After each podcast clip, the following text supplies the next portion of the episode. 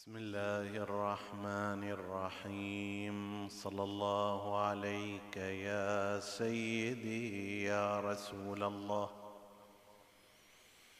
صلى الله عليك وعلى ابن عمك أمير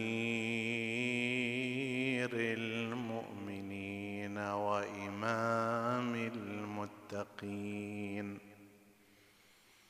صلى الله عليك يا سيدي ويا مولاي يا أبا عبد الله الحسين وعلى أهل بيتك الطاهرين ما خاب من تمسك بكم وامن من لجأ إليكم. يا ليتنا كنا معكم فنفوز فوزا عظيما. قال سيدنا ومولانا أمير المؤمنين سلام الله عليه وهو يصف رسول الله صلى الله عليه وآله قال هو إمام من اتقى وبصيرة من اهتدى وسراج لمع ضوءه وشهاب سطع نوره. سيرته القصد وسنته الرشد وكلامه الفصل. صدق سيدنا ومولانا أمير المؤمنين. صلوات الله وسلامه عليه. عطروا مجالسكم بذكر محمد وآل محمد. اللهم صل على محمد. اللهم صل على محمد وآل محمد. اللهم صل على محمد وآل محمد.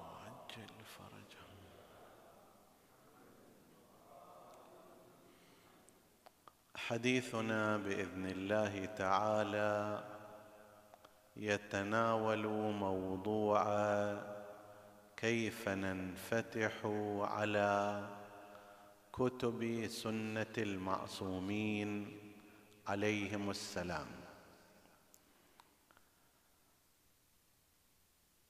لا ريب أن الموجود من كلمات رسول الله ووصاياه وكلمات أمير المؤمنين وأهل بيته كثيرة ومدونة. هذه تحتاج إلى أن نفكر كيف ننفتح عليها وكيف ننتفع بها.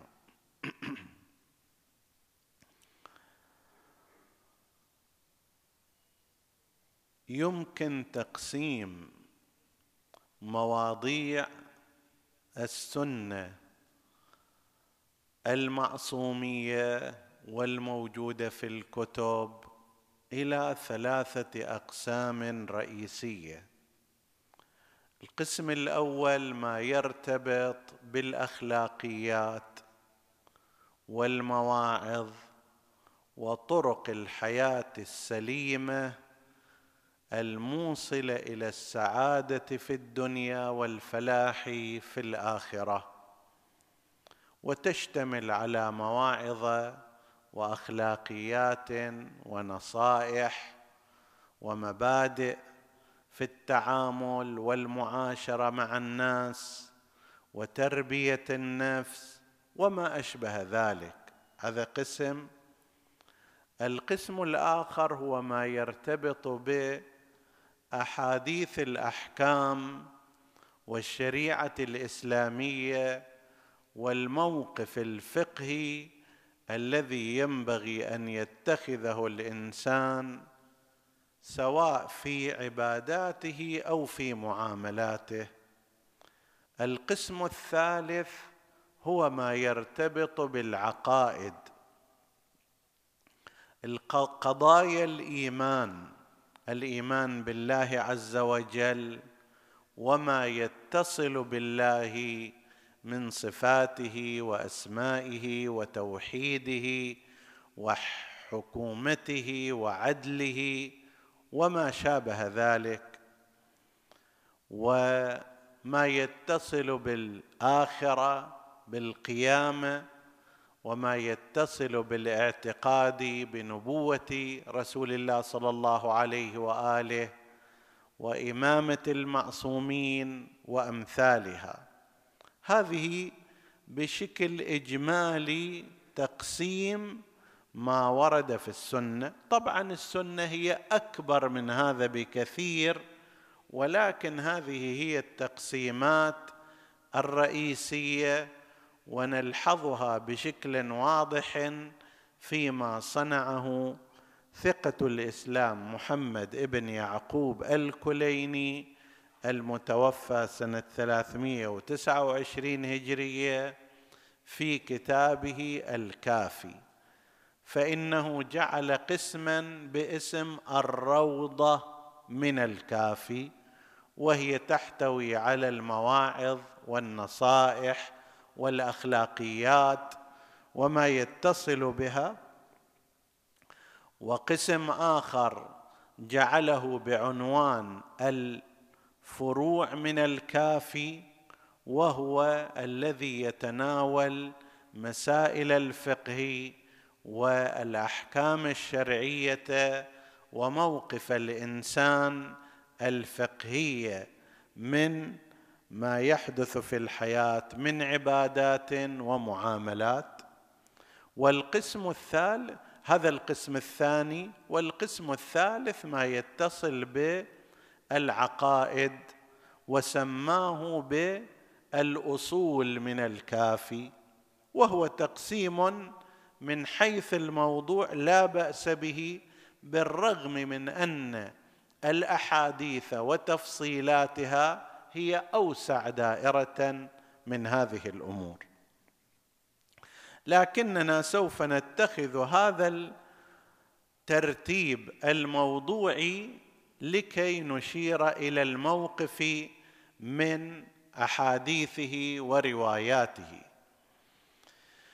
بالنسبة إلى ما ورد في كتب ومصادر الحديث في سنة المعصومين عليهم السلام بالنسبة إلى الموضوع الأخلاقي الموضوع الروحي ما يرتبط بتربية النفس وتهذيبها.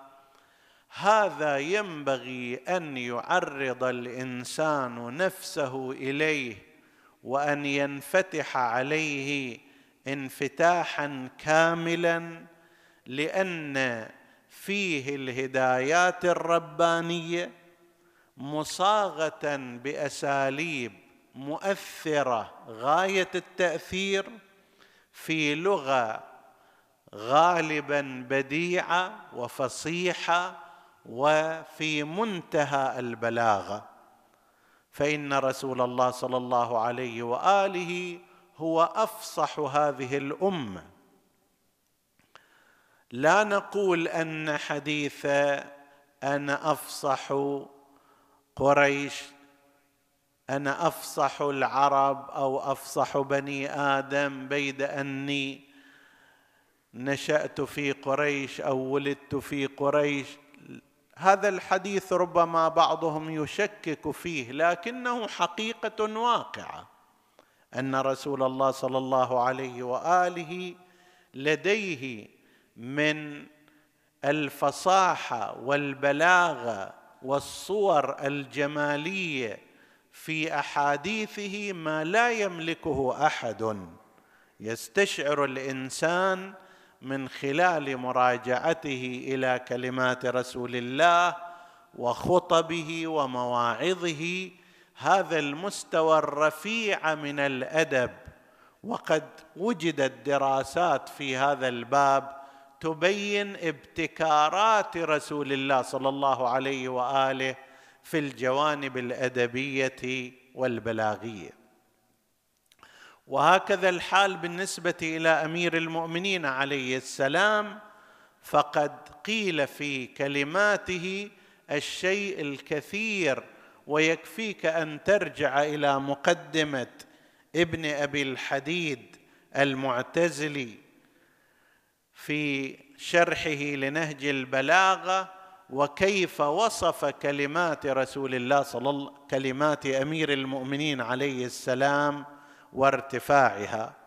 وهكذا كلمات شيخ محمد عبدو وهو أشهر من أن يعرف في العالم الإسلامي والعربي عندما وصف كلمات أمير المؤمنين سلام الله عليه. اجمالا كلمات المعصومين في هذا الجانب كلمات عالية المستوى من حيث البلاغة وقوية التأثير أيضا من حيث أثرها في النفس. يعني عندما يقرأ الإنسان أو يسمع موعظة من رسول الله صلى الله عليه وآله أو وصية يجد ذلك الأثر المباشر من كأنما أنفاس رسول الله صلى الله عليه وآله لا تزال يستشعرها الإنسان في مثل هذه الموعظة. ففي مثل هذا الأمر ينبغي للإنسان أن يعرض نفسه على هذه التعاليم الأخلاقية والمواعظ وما شابه ذلك ولو استطاع الإنسان أن يجعل لنفسه برنامجا في هذا الجانب أن يقرأ بين فترة وأخرى مثلا وصية النبي صلى الله عليه وآله لأبي ذر.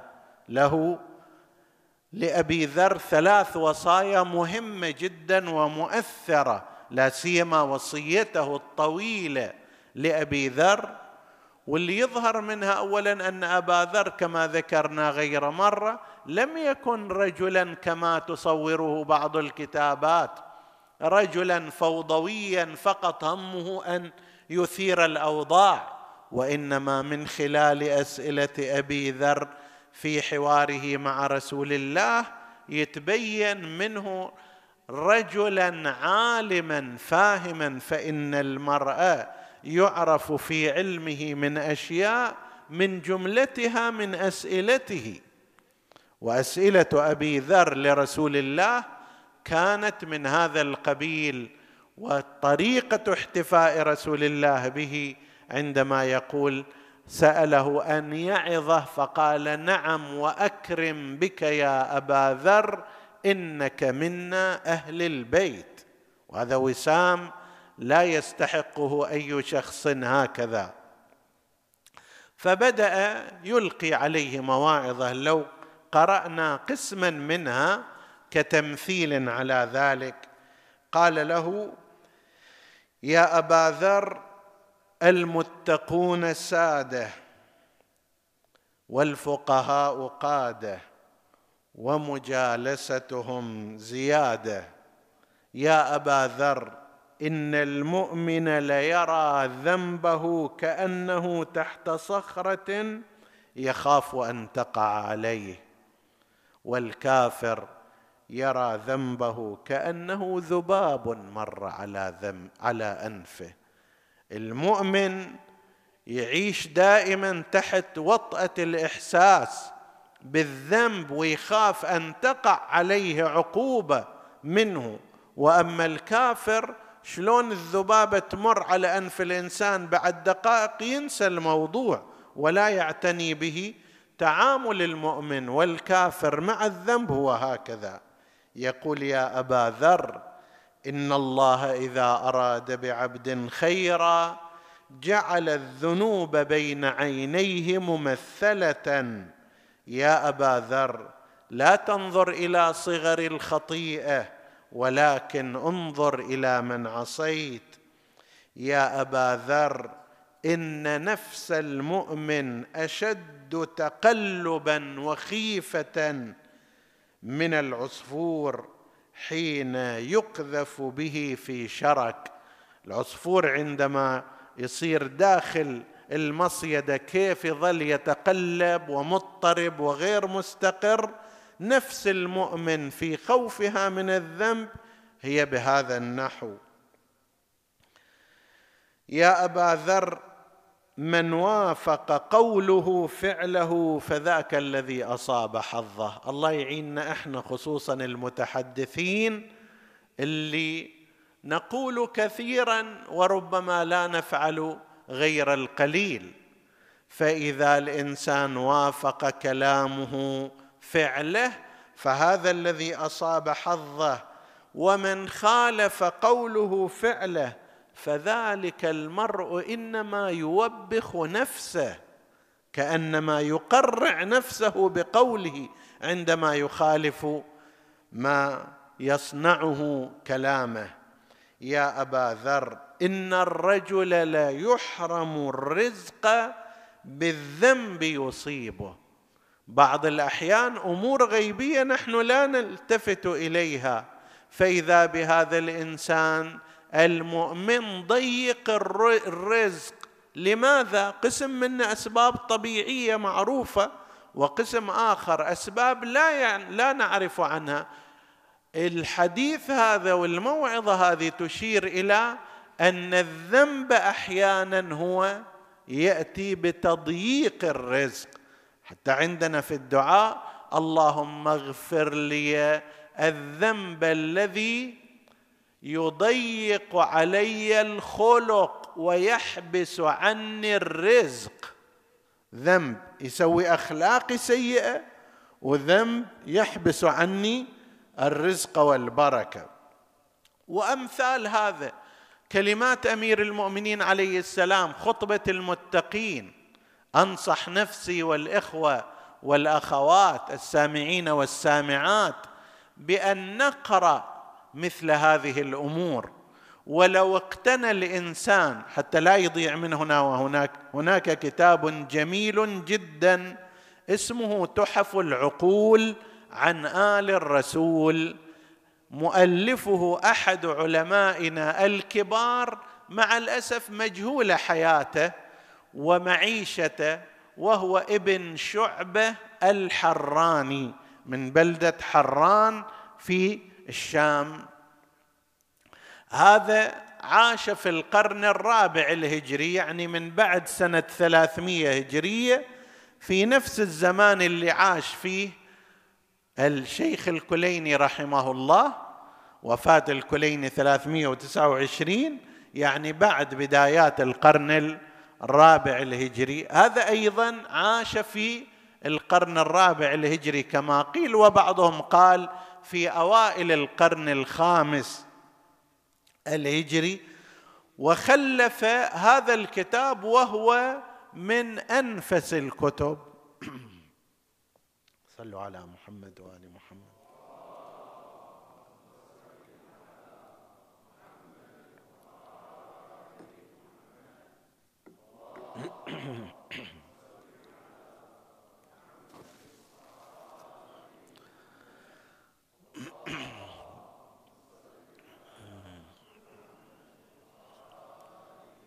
هذا رتب الكتاب على أساس مواعظ وأخلاقيات وخطب كلها في الجانب الأخلاقي والروحي والتربوي. بدأ من رسول الله صلى الله عليه وآله ووصاياه ثم أمير المؤمنين عليه السلام وخطبه وخطبه ووصاياه وهكذا مشى إلى الإمام الحجة عجل الله تعالى فرجه الشريف انتخب من كل إمام مجموعة من الوصايا توجيهات الكلمات اللي ذات منحى أخلاقي. نحن ننصح المؤمنين والمؤمنات وننصح أنفسنا قبل ذلك بالتعرض إلى مثل هذا وهو أشبه بماء المزن الصافي النازل من السحاب الماء الطهور اللي يغسل درن القلوب وشهوات النفوس من خلال كلماتهم صلوات الله عليهم. ويلحظ الإنسان الفرق العظيم في التأثير بين كلماتهم وكلمات غيرهم يعني نفس الفكرة حول تقوى الله إذا يتحدث فيها شخص غير معصوم ونفس الفكرة يتكلم فيها شخص معصوم. تجد الفرق ما بين السماء والأرض بينهما. فهذا القسم الأول. القسم الثاني ننصح به بقوة أن يداوم الإنسان عليه أن يعرض نفسه عليه إذا كان هناك أشياء مسجلة من الخطب من الوصايا من المواعظ. سمعت ذات مرة أن أحدهم سجل نهج البلاغه بصوت جميل. جيد أن يستمع الإنسان إليه باستمرار. وهكذا بالنسبة إلى سائر الخطب نرى أن في هذا آثارا مهمة جدا. هذا واحد. الثاني ما يرتبط بسنة المعصومين عليهم السلام المرتبطة بالقضايا الفقهية والأحكام الشرعية. هل المناسب أنه إذا اعترضتنا مسألة شرعية نذهب إلى قسم الفروع من الكافي ونفتح نشوف مثلا حكم هذه المسألة ما هو. عندنا مسألة في الصلاة اعترضتنا. هل المناسب نروح إلى وسائل الشيعة وكله روايات وننظر إلى هذه الروايات أو لا؟ طبعا هناك مسلكان. المسلك الأول ما ذهب إليه أتباع المدرسة الإخبارية من إخوتنا من شيعة أمير المؤمنين عليه السلام. هؤلاء فكرتهم قائمة على أساس أنه لا ينبغي أن يعطي الفقيه احكاما وإنما ينبغي لكل إنسان أن يرجع إلى كلمات المعصومين أنفسهم ويطلع على الروايات وإذا احتاج إلى توضيح يشوف الفقيه الفقيه ما إلى شغل يستنبط ويستنتج ويجمع ويطرح ويقول رأيي كذا وكذا وإنما يرشده إلى هذه الروايات فقط. هذا مسلك المدرسة الأخبارية وهي من المدارس العريقة في عالمنا الشيعي. الآن الوضع الموجود هو أن أغلبية شيعة أهل البيت ضمن المدرسة الأخرى وهي المدرسة الأصولية. شنو الاختلافات بينهم؟ ماذا يقول هؤلاء ويقول أولئك؟ إحنا تحدثنا عنها في وقت مضى عند حديثنا عن المرحوم الشيخ يوسف البحراني رضوان الله تعالى عليه المحدث البحراني صاحب الحدائق الناظرة في سنوات سابقة.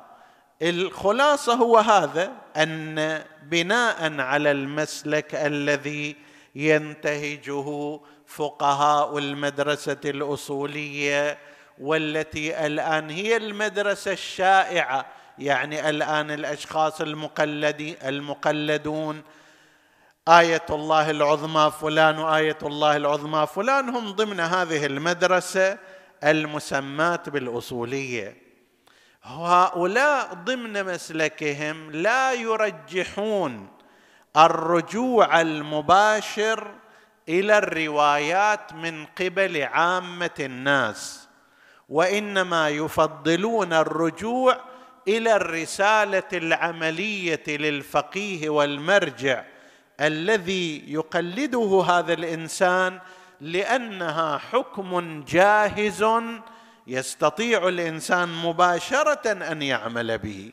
وإذا أردنا أن نمثل بمثال من الواقع الخارجي يقول هؤلاء هذا مثل إنسان يريد أن يصل من هذه البلدة إلى بلدة أخرى عند طريقان. الطريق الأول أن يروح ياخذ سيارة جاهزة من الوكالة يشتريها أو يستعيرها ويركب ويمشي أي طريقة. وطريقة أخرى أن يروح إلى مخزن قطع الغيار الموجود مثلا في هذه البلدة فيه من كل قطع غيار السيارات من الماكنه إلى ما أدري الدواليب إلى المقود إلى الإشارات إلى الكراسي ويحاول تركيبها ثم يمشي بها إلى مشواره.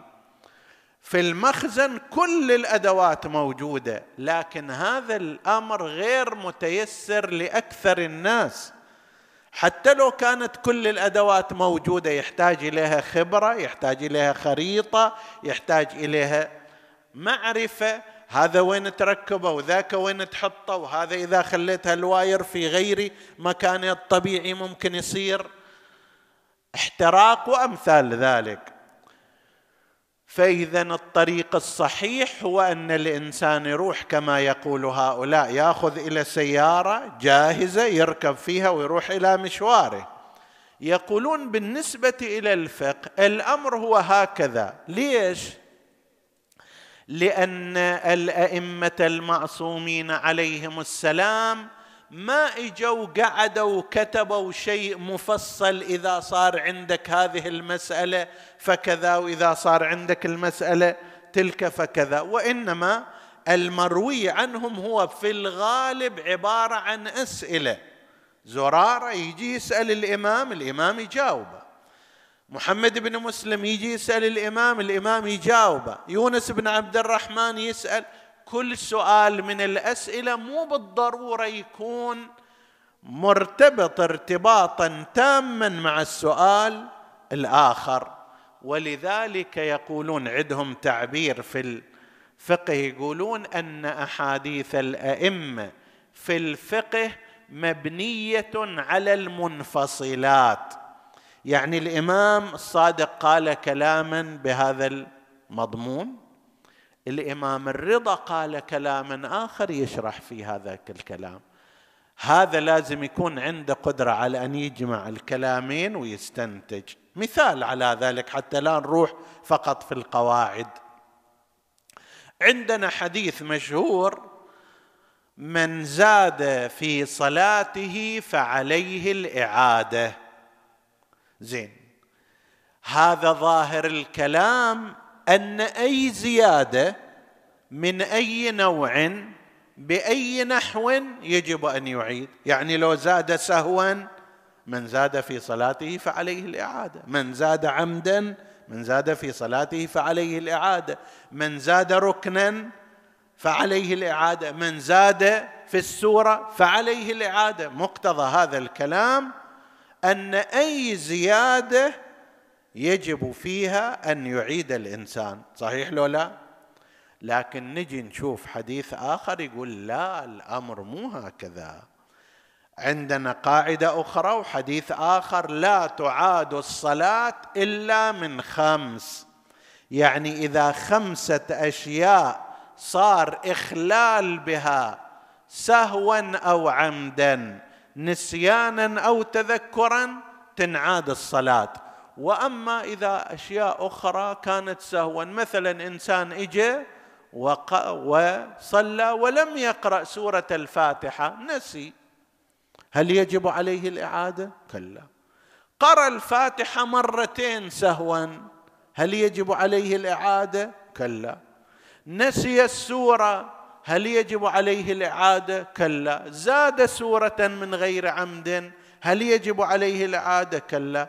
فإذا ذاك الحديث اللي يقول من زاد في صلاته فعليه الإعادة مو في كل مكان وإنما في أماكن معينة. هذه استنتاجها من وين يعرفه الإنسان العادي؟ لا سيما مع انشغالات الإنسان اليومية.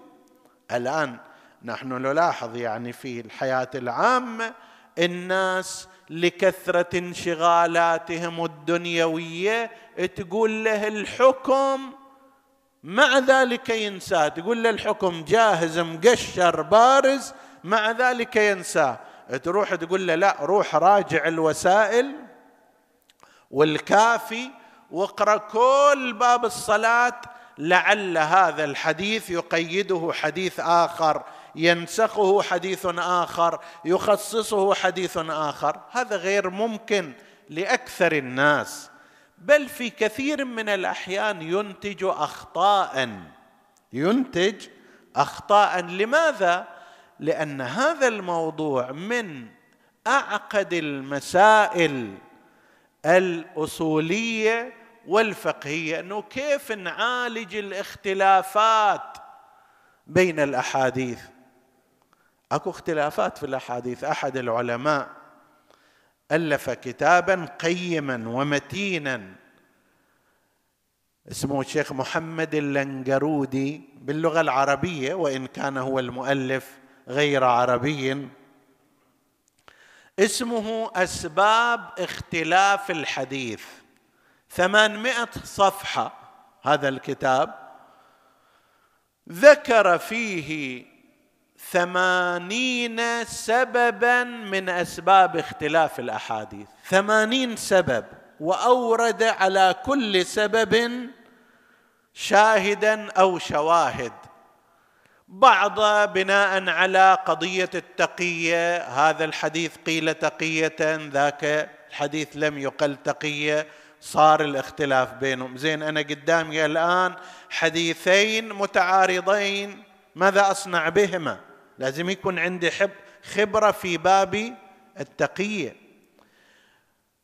يذكر من الأسباب ومن غيرها اختلاف القرائن الموجودة. يعني ذاك الحديث في قرينة معينة هذا الحديث ما في نفس القرينة. يذكر من الأسباب اختلاف مراتب الخطاب أن الإمام عليه السلام يتحدث بمرتبة والإمام الآخر يتحدث بمرتبة أخرى. هذا ناسخ وذاك منسوخ هذا خاص وذاك عام وعلى هذا المعدل. طيب أمام هذا العدد الكبير من أسباب اختلاف الأحاديث ثمانين سببا من الأسباب أنا الإنسان العادي اللي مشغول بمسؤولياتي العادية الحياتية وكسب معاشي وما شابه ذلك متى أتفرغ إليها؟ وبعض بعض طلبة العلم يتفرغون إلى هذا فكيف بالنسبة لي أنا الإنسان العادي؟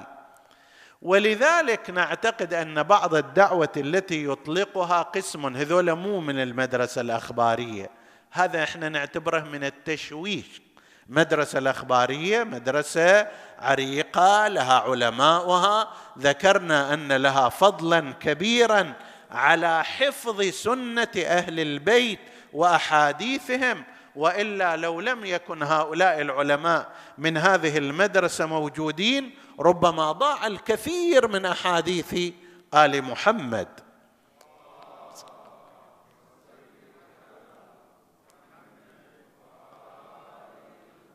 لا اكو فئة الآن ناشئة تدعو إلى رفض التقليد إلى رفض العلماء رفض المرجعية. انت بروحك أخذ الأحكام انت بروحك طالع انت ما أدري ارجع إلى كذا انت ارجع إلى الروايات. لا تسلم عقلك إلى أحد تعبيراتهم لا تأجر عقلك إلى أحد. طبعا لا تأجر عقلك إلى أحد إلا إلى هو. لأنه يريدك أن تتبعه في هذه الفكرة. هذا نعتبره نوعا من العبث العلمي. الاتجاه الأخباري كما ذكرنا عندهم نظرية واضحة وقديمة ولهم فضل على جمع أحاديث وأخبار أهل البيت عليهم السلام. ونحن لا نتحدث عنهم في هذا وإنما نتحدث عن هذه الفئة الجديدة التي لا تمتلك ذلك النضج الفكرية والفقهية ولا العمق التاريخي. فإذا المختصر أنه فيما يرتبط بالأمور الفقهية المقتضى القاعدة أن يلجأ الإنسان ما دام الموضوع موضوعا فيه مسائل علمية جمع ترجيح آخذ رد نسخ تخصيص غير ذلك إما هو نفسه يكون قادر على ذلك. الحمد لله. أضيف مجتهد وفقيه إلى البلد. هذا نعمة من النعم. وأما إذا لم يكن كذلك ولم يكن من أهل هذا الفن فالطريق الطبيعي مو أن يروح إلى مخزن قطع الغيار ويجمع سيارة بروحه وقد يستغرق مددا زمنية طويلة ولا ينتج ناتجا. سيارة تطلع فد شيء آخر أصلا. الطريق الصحيح له هو أن يستلم سيارة جاهزة وأن يركبها. هذا في موضوع الفقه. ونفس الكلام أيضا يأتي بدرجة من الدرجات في موضوع العقائد. بل العقائد الأمر فيها أوضح. لماذا؟ لأن العقائد عند العلماء قاعدة أنه العقائد الأساسية لا يقبل فيها إلا العلم. والعلم يحصل من واحد من أمرين أو من أمور. إما أن يكون دليل عقلي برهاني لا أحد يشك فيه. حسب تعبير المعاصرين واحد زائد واحد يساوي اثنين. طيب دليل عقلي لا خلل فيه لا شك فيه يقبله جميع من عرض عليه. هذا حكم العقل. كما يستدلون في وجود الله عز وجل وضرورة الأنبياء وضرورة بعث الرسل بل حتى بالنسبة إلى المعصومين واستمرار الامامه أو أن تكون هناك أخبار كثيرة متواترة. الخبر المتواتر الذي يأتي به جماعة كثيرون في كل طبقة هذا يفيد العلم. في أمور العقائد واحد من الاثنين إما دليل عقلي وإما شيء يفيد العلم كالخبر المتواتر. زين لما واحد يروح إلى هذه الكتب ما فيها دليل عقلي لأنها كلها أخبار ونقل وغالبا لا يوجد فيها أخبار متواترة في كل المواضيع. فما يتوفر هذا الأمر. فماذا نصنع؟ يقال لهذا الإنسان أنك كما صنعت في موضوع الفقه اصنع في موضوع العقائد. إن استطعت أن تستدل بدليل عقلي على ما تعتقده هذا شيء طيب. إن استطعت أن تأتي بخبر متواتر على ما تعتقده هذا شيء طيب. إذا لم يكن هذا ولا ذاك فخذ ما استدل به الآخرون وخذ ما قاله أعلام الطائفة ومتكلموها الذين أسسوا العقائد ونقحوها ونافحوا عنها طيلة هذه القرون الماضية. نعم لو كان لك عندك لو كان عندك قدرة استطاعه فأنت افعل ذلك أيضا. خل أجيب لك بعض الأمثلة على الاختلاف فيما يرتبط بموضوع العقائد وهي إنما أوردناها لأن فيها بعض الإثارة التي يثيرها الخصوم أو إتباع المدرسة الأخرى.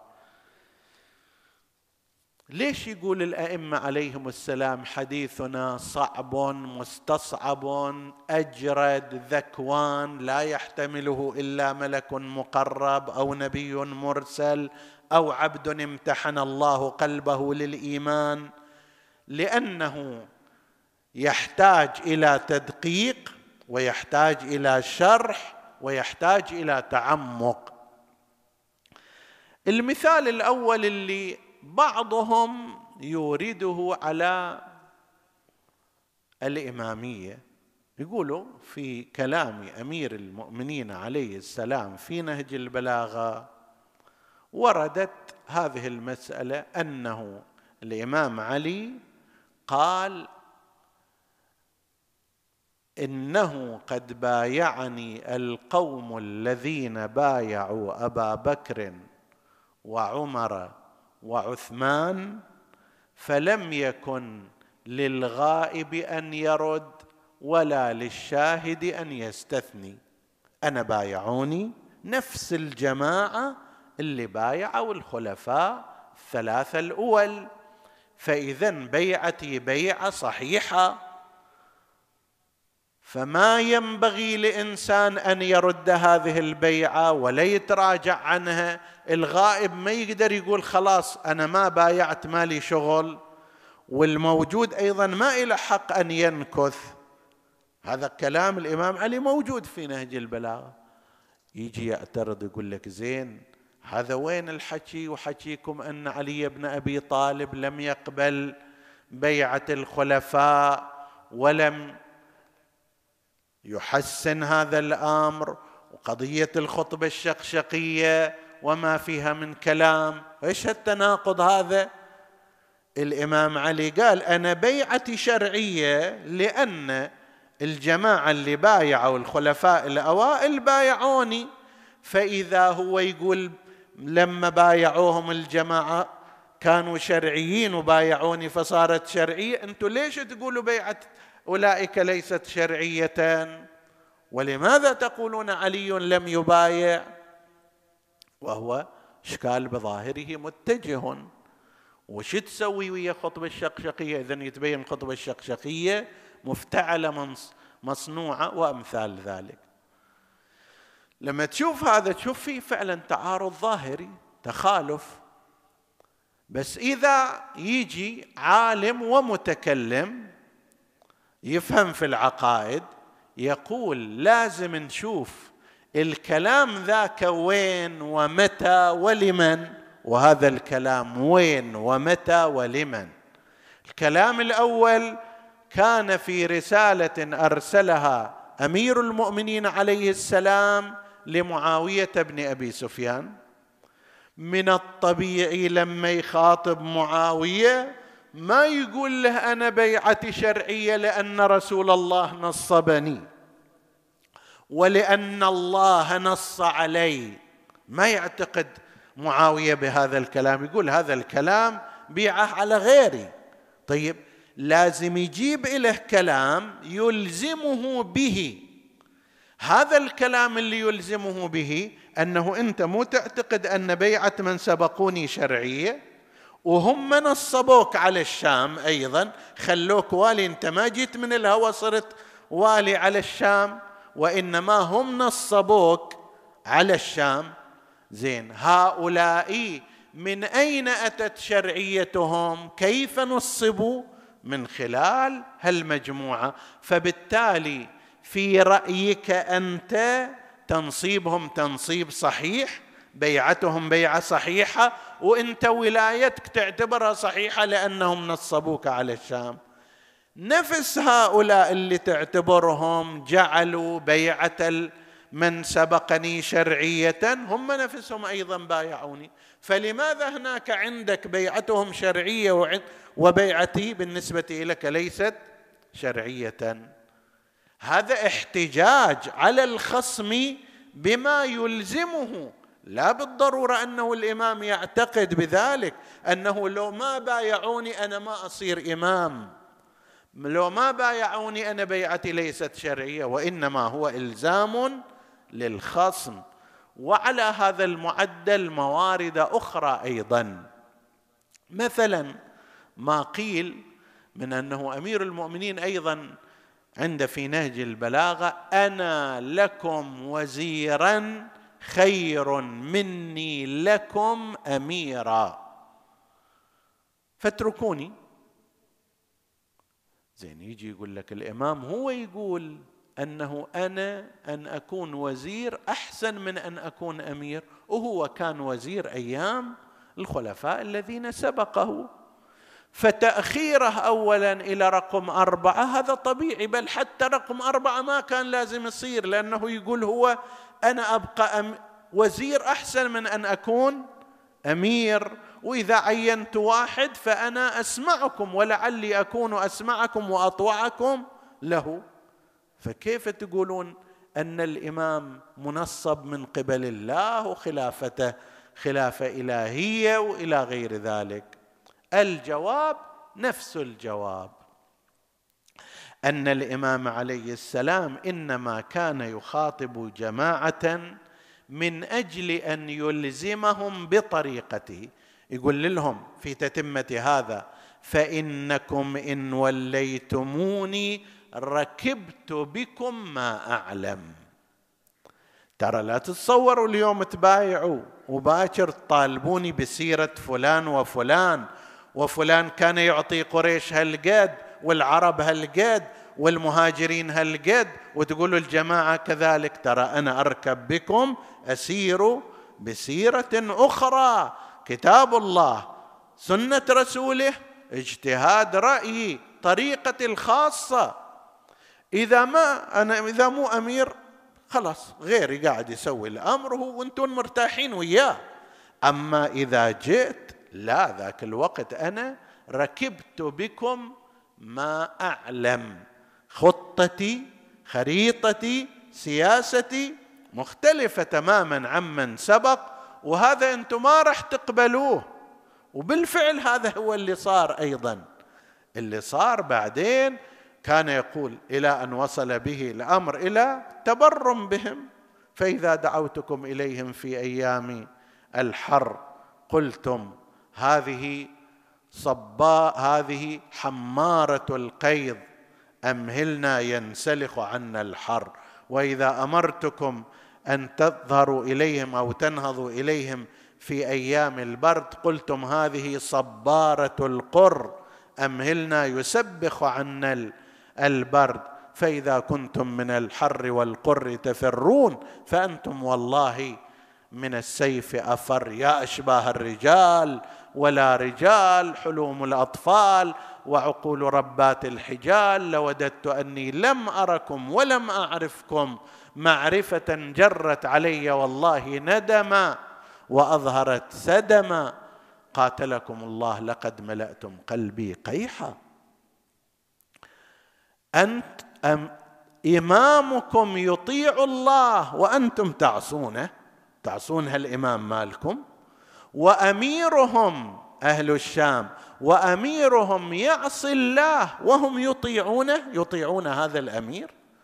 أنتم أولى بطاعة إمامكم الذي يطيع الله لكنكم لا تفعلون ذلك. فالإمام عليه السلام من اليوم الأول قال لهم ترى أنا أمشي معاكم مو بالشيء اللي أنتم تتصورونه مرتاحين منه. اليوم عطية وباكر هدية واللي عقبه رشوة واللي خلفه ما أدري كذا وإنما أقيمكم على الجادة الوسطى. وهذا ما يعجب كثير من الناس. لذلك اشتعلت في وجهه الحروب. طلحة والزبير إجوا طلبوا منا طلب واحد طلب الكوفة واحد طلب البصرة. قال لهم لا أنتم مو هالشكل لأي سبب من الأسباب؟ أنا كأمير لا أوليكم. زين ما تولينا؟ تفضل ابرز آه، تجهز إلى القتال.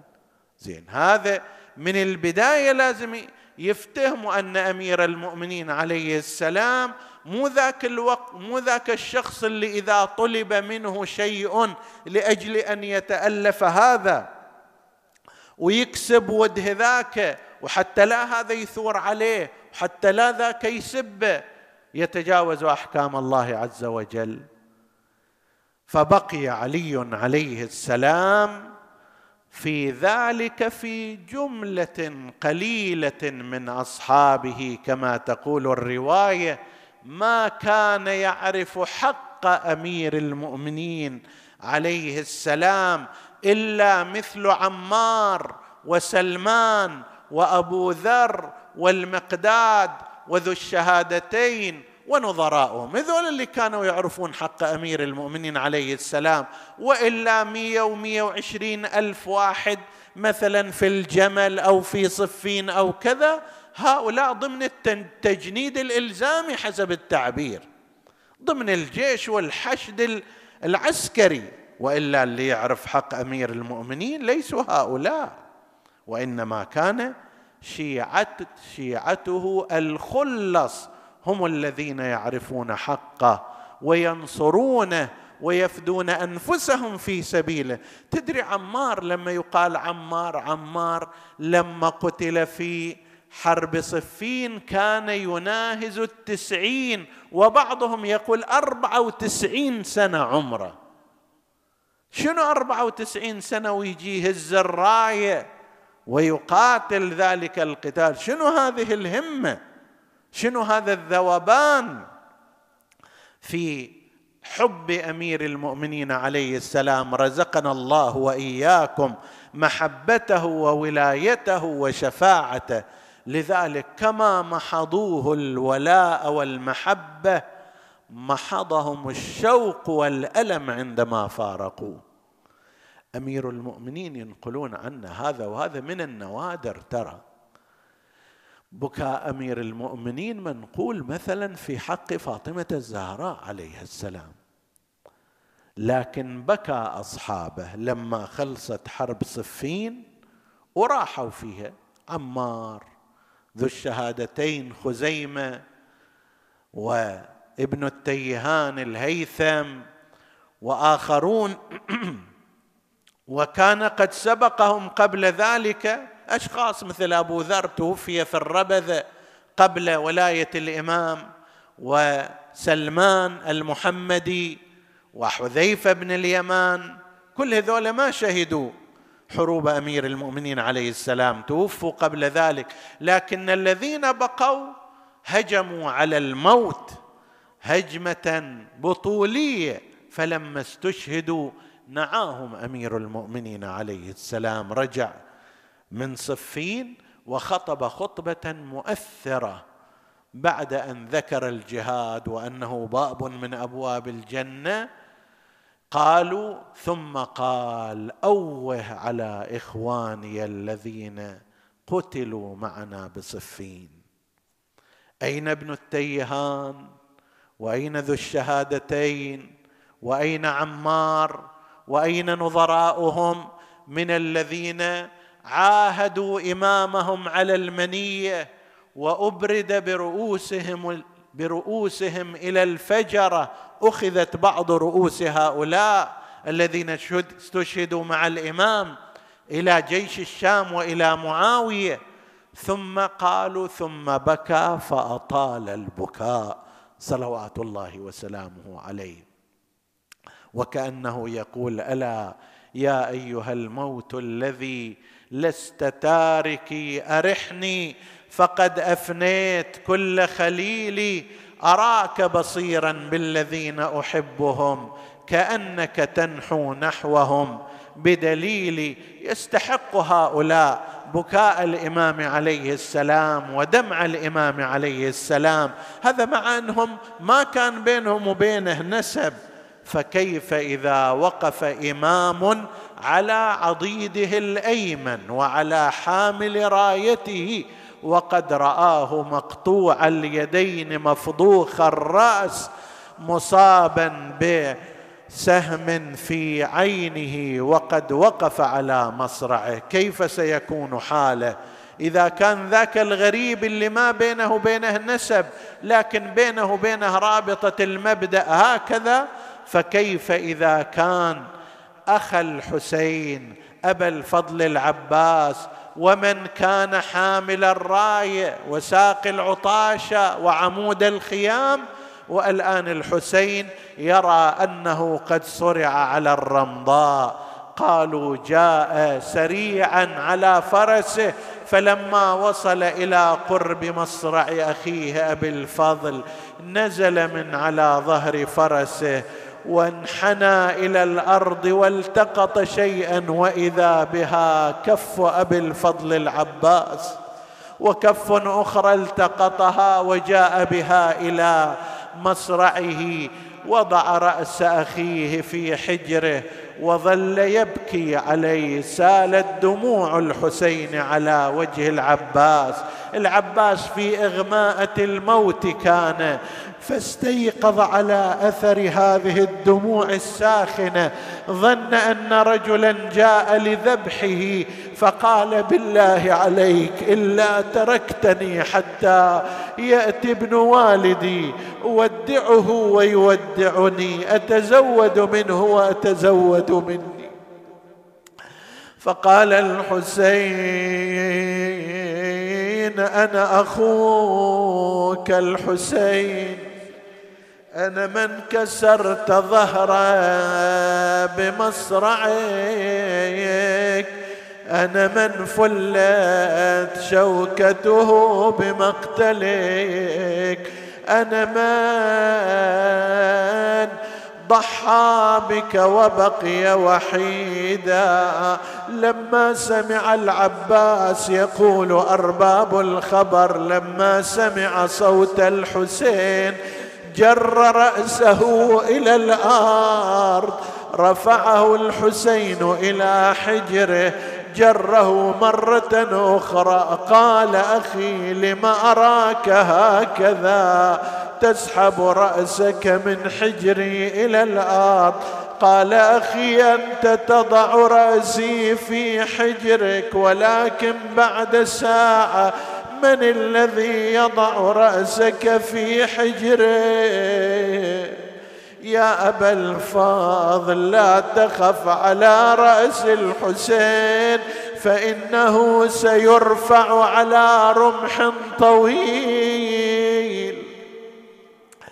كأني به أخذ يناجي يا خويا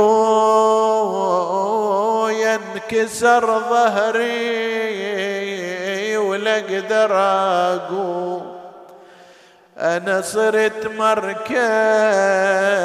يا خويا الكل الهموم. يا خويا استوحدوني عقبك القوم. ولا واحد علي بعد ينغار عباس هذه جموع الشرك قد زحفت. نحوي بثارات يوم الدار تطلبني. نسألك اللهم وندعوك باسمك العظيم الأعظم الأعز الأجل الأكرم. يا الله اغفر لنا ذنوبنا. كفر عنا سيئاتنا آمنا في أوطاننا لا تسلط علينا من لا يخافك ولا يرحمنا.